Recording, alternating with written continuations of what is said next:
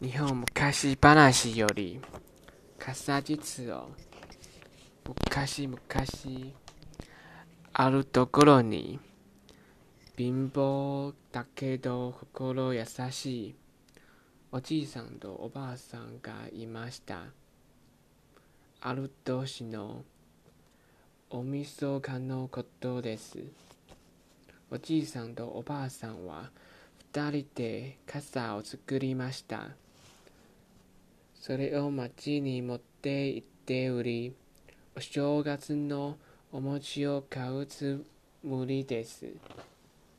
傘はいつつもあるから5時くらい帰る車両お願いしますね。